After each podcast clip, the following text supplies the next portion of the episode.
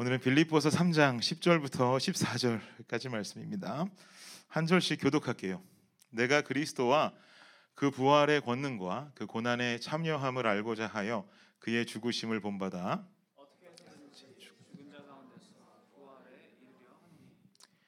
내가 이미 얻었다 함도 아니요 온전히 이루었다 함도 아니라 오직 내가 그리스도 예수께 잡힌 바 된 그것을 잡으려고 달려가노라. 형제들아 나는 아직 내가 잡은 줄로 여기지 아니하고 오직 한 일, 즉 뒤에 있는 것은 잊어버리고 앞에 있는 것을 잡으려고 함께 읽겠습니다. 시작. 표대를 향하여 그리스도 예수 안에서 하나님이 위에서 부르신 부름의 상을 위하여 달려가노라. 아멘. 여러분 다들 잘 아시는 말씀이죠. 이 말씀 가지고 제가 사랑하는 청년들에게라는 제목으로 말씀 나누기를 원합니다. 여러분 뭐 다들 잘 알고 계시다시피 저는 어, 주님의 교회에서 청년부를 담당해서 사역하고 있는 목사입니다. 주님의 교회에서 청년부라고 하는 공동체를 만들었고 그리고 지금까지 약 한 9년이 넘도록 이 공동체와 함께 예배드리며 살아오고 있습니다. 주님의 교회 청년부 사역을 감당하면서 가장 힘든 순간, 가장 힘든 순간이 언제냐면 저랑 아내에게 묻는다면 저랑 아내가 동시에 말할 수 있어요. 지금 또 그렇게 해보면 또 딴소리하면 안 되니까. 에, 저랑 아내랑 가장 슬플 때가 언제냐면 이별할 때입니다. 이별할 때. 이별하는 건 참 쉽지 않아요. 아주 어렵습니다. 우리 청년부 특성상 매년 수많은 청년들이 청년부를 떠납니다. 이 어스틴이라는 도시가 점점 정착하는 도시가 되어가고는 있지만 그래도 아직까지는 아주 정착하는 도시는 아니잖아요. 거쳐가는 도시, 공부하고 졸업하면 떠나는 도시로 우리가 살고 있지 않습니까? 그래서 수많은 청년들이 학교를 졸업하고 떠나기도 하고 그리고 또 뭐 직장이 돼서 뭐 떠나기도 하고 고국으로 돌아가기도 하고 수도 없이 많은 이별을 하게 됩니다. 그래서 이 이별을 많이 하는 이 과정들이 너무나 저랑 아내에겐 힘들더라고요. 청년부에서 이제 또 곧 한 사람의 리더를 한국으로 떠나보내야 되거든요. 이것도 지금 저랑 아내랑 아, 이 사람을 어떻게 떠나보내지 하는 마음이 좀 마음 가운데 무겁게 있습니다. 생각만 하면 벌써 코끝이 찡해 와요. 이 주님의 교회 청년부는 원래 존재하지 않던 주님의 교회 안에서 존재하지 않던 공동체였어요. 보통 주님의 교회는 대학부만 오랫동안 존재하고 있었고 제가 주님의 교회 찬양 인도자, 찬양 사역자로 2012년도에 아, 찬양 간사라는 이름으로 부임했는데 아, 그리고 2013년도에 전도사로 부임하고 2013년도에 6명 정도 모여 있던 한 싱글 구역이 있었어요. 포도나무 구역이라는 그 구역을 아, 청년부로 만들어서 청년부 사역을 시작하게 됐어요. 이제 벌써 뭐 2013년도에 시작했으니까 9년이 지나고 있죠. 제가 우리 교회 온 지도 이제 11년 차가 돼 가더라고요. 약한 10년이 되도록 사역을 하면서 아내와 저는 2, 3년 차 정도까지는 이별의 슬픔에 빠져서 헤어나오지를 못했습니다. 그러다가 2, 3년 정도가 지난 어느 날 아내랑 좀 마음을 새롭게 갖기로 결단했어요. 어떻게 마음 먹게 됐냐면 우리 청년부는 파송하는 공동체다. 우리 이렇게 마음을 좀 돌려먹자. 아내랑 얘기를 했어요. 그래서 얼른 어, 청년들을 다른 지역으로 파송하고 또 얼른 또 이별할 때 헤어지는 것이 아니라 이 일꾼을 한국으로 혹은 타주로 파송한다 생각하면 좀 더 우리에게 위로가 되겠다라는 이야기를 했습니다. 그리고는 시간이 없으니 하루빨리 이 청년들을 좀 하나님의 하나님 나라의 군사로 만들어서 청년부 확장에만 목적, 목적을 두지 말고 하나님 나라 확장시키는데 목적을 두자라고 좀 아내랑 이야기를 했어요.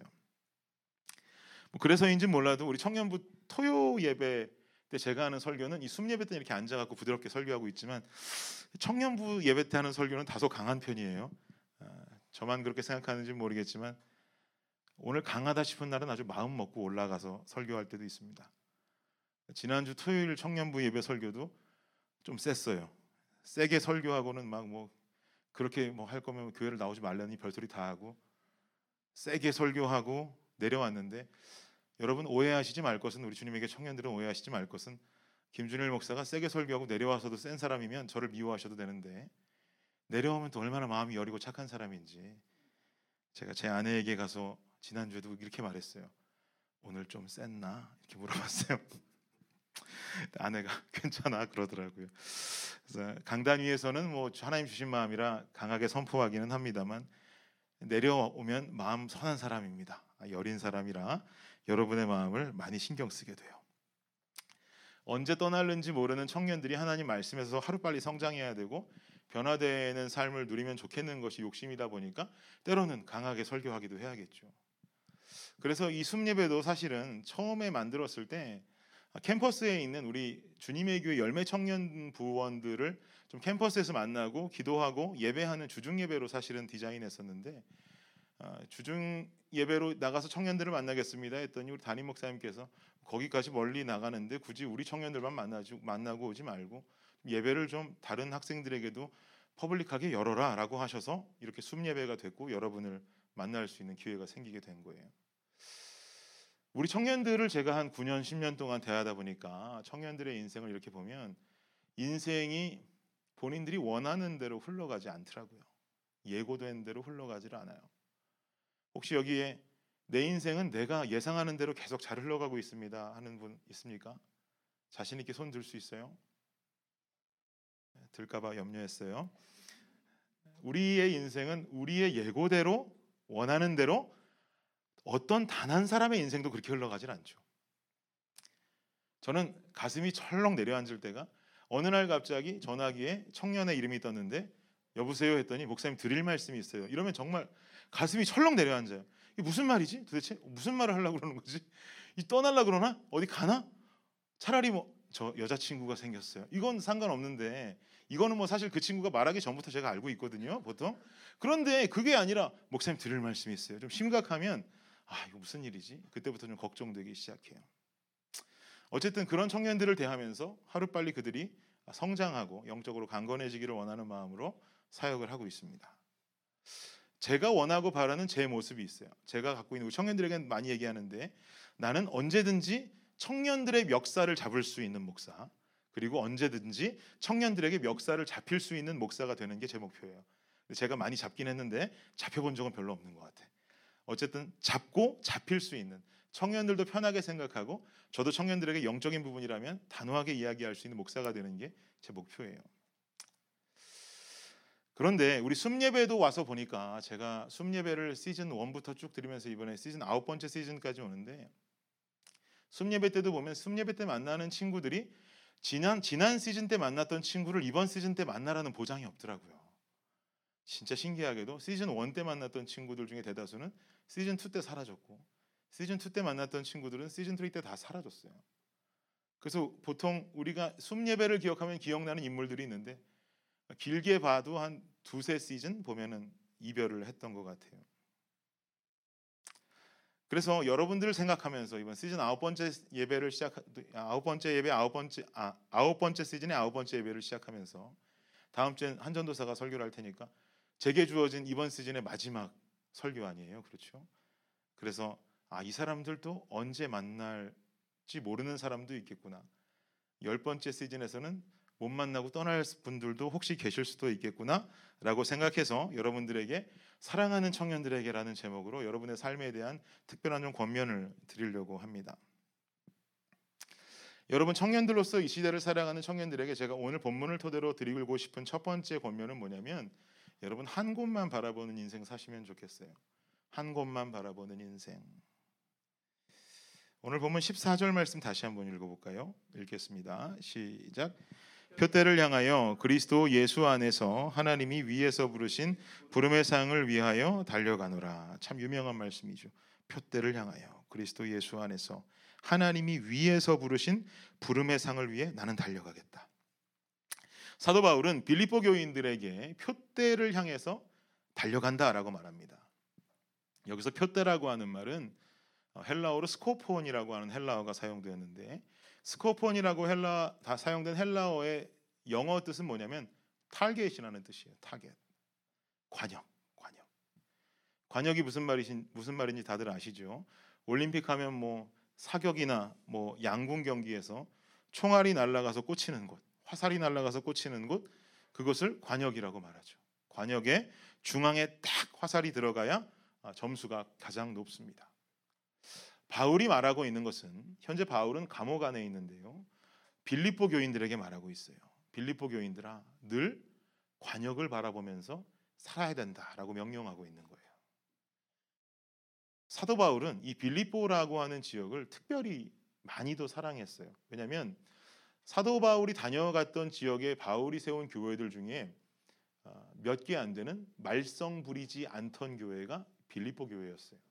다른 교회들은 말썽도 많이 부리고 뭐 거짓 선지자들에 의해서 뭐 혼란스럽기도 하고 그랬는데 희한하게 이 빌립보 교회만큼은 큰 말썽을 부리지 않았어요. 바울이 생각했을 때 참 믿음직스러운 교회 그것이 바로 빌립보 교회였던 거예요. 그런데 이 빌립보 교회 교인들을 향해서 너네들에게 권면할 게 있다. 한 관역을 바라보고 살아라라고 명령하는 거죠. 이것이 바로 신앙생활 올바르게 하는 사람의 모습이라는 거예요. 너희들 지금 아무 탈 없이 잘 살고 있지. 너희 교회 아무 문제 없지. 그러니까 너희에게 한 번 더 강하게 권면하면 타겟을 바라보고 살아. 과녁을 바라보고 살아. 그게 올바른 사람이야. 여러분 여러 설 목사님들의 설교를 통해서 하마르티아라는 헬라어에 대해서 들어본 적 있을 겁니다. 헬, 헬라어 하마르티아 무슨 뜻일까요? 하마르티아의 뜻은 과녁을 벗어났다라는 뜻이에요. 과녁을 벗어났다. 활 시위를 달려서 날, 당겨서 화살을 날렸는데 내가 조준한 관역으로 꽂히지 않고 엉뚱한 곳에 날아가서 꼽힌 거예요.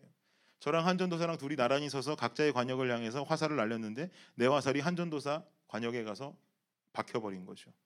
이것을 보고 하마르티아 잘못된 관역으로 날아갔다라는 의미를 가지고 있는 헬라어예요. 표대를 향한다, 관역을 향한다라는 말과 완전히 반대되는 헬라어죠. 그런데 이 하마르티아라는 단어가 신약 성서에서 사용되어질 때 어떤 단어로 사용되어지는 줄 아십니까? 어떻게 해석되는 줄 아세요? 바로 죄라고 하는 단어로 해석이 됩니다. 죄. 신약 성서에 나오는 죄라고 하는 단어의 헬라어는 하마르티아라고 하는 단어가 대개 쓰였어요. 그게 결국 무슨 말이에요? 죄라고 하는 것. 하마르티아. 이것은 관역에서 벗어났다. 내 인생의 화살이 엉뚱한 데 가서 꽂혀버렸다. 내 인생의 화살은 예수 그리스도께로 날아가는 삶을 살아야 하는데 그 인생의 화살이 예수 그리스도가 아닌 다른 것에 가서 꽂혔다. 그게 바로 죄다라고 성경은 우리에게 알려주고 있는 거예요. 지금 사도 바울이 우리 신앙을 향해서 말하고 있는 중요한 첫 번째 메시지는 표대를 향해라, 관역을 향해라. 즉 하마르티아, 죄에서 벗어나라. 죄 가운데 사는 삶에서 얼른 도망쳐라라고 외치고 있어요. 이게 바로 올바른 신앙생활하는 자의 모습이라는 거죠.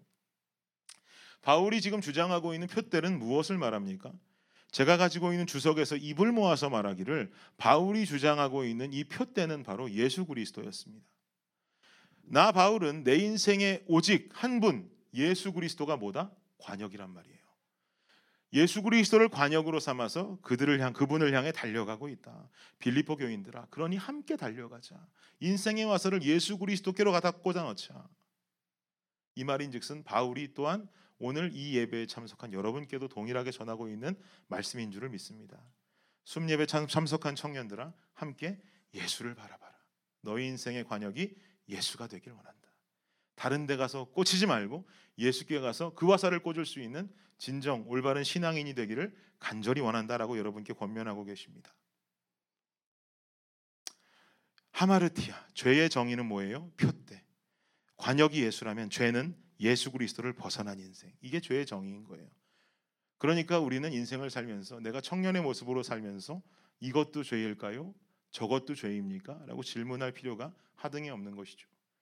나의 행동이 예수 그리스도를 벗어난 행동이라면 그 어떤 것과도 타협하는 것 그것이 모두 다 죄라고 볼 수 있습니다. 바울은 강조하고 있어요. 그 인생 살지 말자고. 사랑하는 여러분, 하마르티아에서 벗어나십시오. 하마르티아에서 벗어나서 스코폰을 향해서 전진할 수 있는 자들이 되길 원합니다. 무슨 말씀인지 이해가 되세요? 관역을 벗어난 인생이 아니라 스코폰, 표대를 향해서 올바른 관역을 향해서 달려갈 수 있는 청년들이 되시기를 예수님의 이름으로 축복합니다. 그럼 우리는 어떻게 해야 이 죄에서 벗어날 수가 있는 것일까? 죄에서 벗어나야 된다는 것은 목사님 잘 알겠는데 어떻게 해야 벗어날 수가 있는 것일까요? 12절 말씀 보시겠어요? 12절 말씀 함께 읽겠습니다. 시작. 내가 이미 얻었다 함도 아니요 온전히 이루었다 함도 아니라 오직 내가 그리스도 예수께 잡힌 바 된 그것을 잡으려고 달려가노라. 아멘. 12절에서 말하기를 예수께 잡힌 바 된 그것을 잡으려고 달려가노라라고 바울이 말하고 있습니다. 저는 여기서 달려간다라는 말에 집중하기를 원해요. 이 달려가다라고 하는 말은 14절에서도 동일하게 사용이 되고 있죠. 표대를 향하여 그리스도 예수 안에서 하나님이 위에서 부르신 부름의 상을 위해서 어떻게 한대요? 달려가노라. 12절에서는 그것을 잡으려고 달려간다. 14절에는 하나님이 위에서 부르신 부름의 상을 위해서 달려간다. 12절에서 말하는 그것이 14절에서 말하고 있는 부름의 상이에요. 즉 예수를 만나는 그날까지 나는 달려가겠다. 부름의 상을 위해 달려가겠다라는 의미가 되는 거예요. 바울의 위대한 고백이죠. 그런데 여기서 달려간다라고 하는 말의 원어가 어디서 쓰이는 줄 아십니까? 디오코라는 단어가 쓰이는데 이 단어는 어디서 쓰이냐면 보통 사냥할 때 쓰이는 헬라어예요. 사냥. 지금은 사냥을 하면 취미로 사냥을 하지만 뭐큰개 한 마리 끌고 엽총 들고 새를 잡던지 뭐 사슴을 잡던지 하잖아요. 그런데 지금의 사냥과 당시의 사냥은 개념이 다르죠. 당시의 사냥은 내가 사냥을 통해서 잡은 동물이 나의 실제 식량이 되거나 혹은 가죽을 벗겨서 장에 내다 팔거나 고기를 떼어 팔거나 하는 사냥이라고 하는 것은 당시에 생계의 수단이었단 말이에요. 잡으면은 먹어서 에너지원으로 삼던지 팔아서 돈을 가지고 생계를 유지하던지 하는 삶을 살았단 말입니다. 사냥해서 먹고 사는 사람들에게는 사냥하지 못하면 굶어 죽는 거예요. 그러면 당시를 사는, 살아가는 사람이 사냥을 한다고 가정해 보세요. 눈앞에 멧돼지가 지나가요. 활을 들고 그 멧돼지를 잡으러 뛰어가는 사냥꾼이 어떻게 뛰어가겠습니까? 내 인생이 달렸는데 이거 잡으면 내 인생에 돈을 벌 수 있고 내 식량을 찾을 수 있고 이걸 뭐 벗겨내서라도 어떻게든 내가 내 인생에 힘이 될 수 있는데 원동력이 될 수 있는데 그 멧돼지 잡으려고 어떻게 뛰어가겠냔 말이에요. 전력 질주하지 않겠어요. 헐떡헐떡거리면서 온몸에 땀을 비오듯이 흘리면서 그 한 마리 잡으려고 뛰어가지 않겠습니까? 실제로 이 디오코라고 하는 단어는 사냥할 때 쓰이는 단어였고 그 뜻은 추격하다라는 뜻을 가지고 있고요. 적극적으로 열심히 노력한다라고 하는 강한 표현을 드러낼 때 이 디오코라고 하는 단어를 사용합니다. 사도 바울은 표대를 향하여 달려가는데 예수 그리스도를 향한 그 관역을 향해서 달려가는데 어떻게 달려갔다는 거예요? 디오코. 목숨 걸고 달렸다는 거예요. 온몸에 땀이 뒤범벅이 되고 내가 이거 못 따라잡으면 안 된다라는 마음 가지고 전력으로 열심으로 목숨 걸고 달려갔다는 거예요. 예수 그리스도를 향한 전력 질주. 적극적으로 열심히 노력하며 뛰어가는 뛰어가는 그 자세. 사냥꾼이 내 삶을 위해 먹잇감을 쫓아 추격하듯이 최선을 다하는 그 자세. 이것이 바울은 표대 즉 예수 그리스도를 향하는 모습이라고 빌립보서를 향해서 설명하고 빌립보 교회를 향해서 설명하고 있는 것입니다. 그런데 여러분 우린 잘 이해해야 돼요. 바울은 바울이 전력 질주하는 것은 죄를 뽑아 버리려고 전력 질주하는 게 아니에요. 목적과 목표가 달라요. 바울이 전력 질주하는 것은 예수님을 향해서 전력 질주하는 거예요. 무슨 말인지 이해가 되세요? 내 죄에서 벗어나기 위해서 전력 질주하는 게 아니라 예수님께로 전력 질주하는 것. 사랑하는 청년들께 권면하기 원합니다. 여러분 하마르티아 관역에서 벗어난 예수 그리스도를 예수 그리스도를 벗어난 죄악은 여러분이 그것을 버리기 위해서 열심히 전력 질주한다고 도망갈 수 있는 게 아니에요. 하마르티아 관역에서 벗어난 예수 그리스도를 벗어난 죄악을 벗어버리는 유일한 방법은 그걸 벗어버리려고 애쓰는 게 아니라 내 인생이 오늘 하루도 어떻게든 예수 그리스도를 향해서 전력 질주하는 것. 그 사람이 그 죄악에서 멀어질 수 있는 인생이 될 줄을 믿습니다. 우리는 어떻게든 벗어나려고만 노력하고 있어. 어떻게든 도망가려고만 노력하고 있어요. 어떻게든 전력 질주를 해서 죄에서 벗어나려고 하고 있어요. 물론 그거 도움이 되겠지요. 하지만 우리에게 필요한 전력 질주는 예수를 향한 전력 질주. 예수가 없는 도망가는 도망가는 인생은 언젠간 죄, 죄에게 붙잡히고 말아요. 넘어질 수밖에 없는 거예요. 그러나 예수를 향한 전력 질주는 우리를 말씀 안에 거하게 하고 우리를 예배 안에 거하게 하고 결국은 우리의 인생을 죄와 멀리 떨어진 인생으로 만들어낼 줄을 믿습니다. 그렇게 전력 질주하는 인생이 필요한 거예요. 사랑하는 여러분, 가볍게라도 들어와 있는 여러분의 음주 문화에서 벗어나기를 축복합니다. 주님이 좋아하지 않으세요. 잠시라도 들어와 있는 누구 하나 죽이는 일들에 음란한 일들에 여러분의 골방 속에서 여러분만 알고 있는 그 죄악된 모습에서 벗어나기를 예수님 이름으로 축복합니다. 그러나 술 끊기 위해서 술병 깨뜨리고 담배 끊기 위해서 담배 부러뜨리고 음란물 끊기 위해서 컴퓨터를 끈 갖다 버리는 행위는 그냥 영적인 퍼포먼스밖에 되지 않아요. 이건 죄에서 벗어나기 위해서 디오코 하는 거예요. 여러분 제가 예수님 만나기 이전에 여러분께 수차례 말씀드리면서 알려드리기는 제 자신이 깊은 방황을 했던 인물이었다라고 많이 여러분께 말씀드렸잖아요. 김준일 목사라고 하니까 처음부터 목사 같은 인생 살던 사람이 아니거든요. 저는 여러분들 보면 이렇게 여러분들께 핏대 세우면서 설교하고 있지만 여러분의 인생이 때론 부럽기도 해요.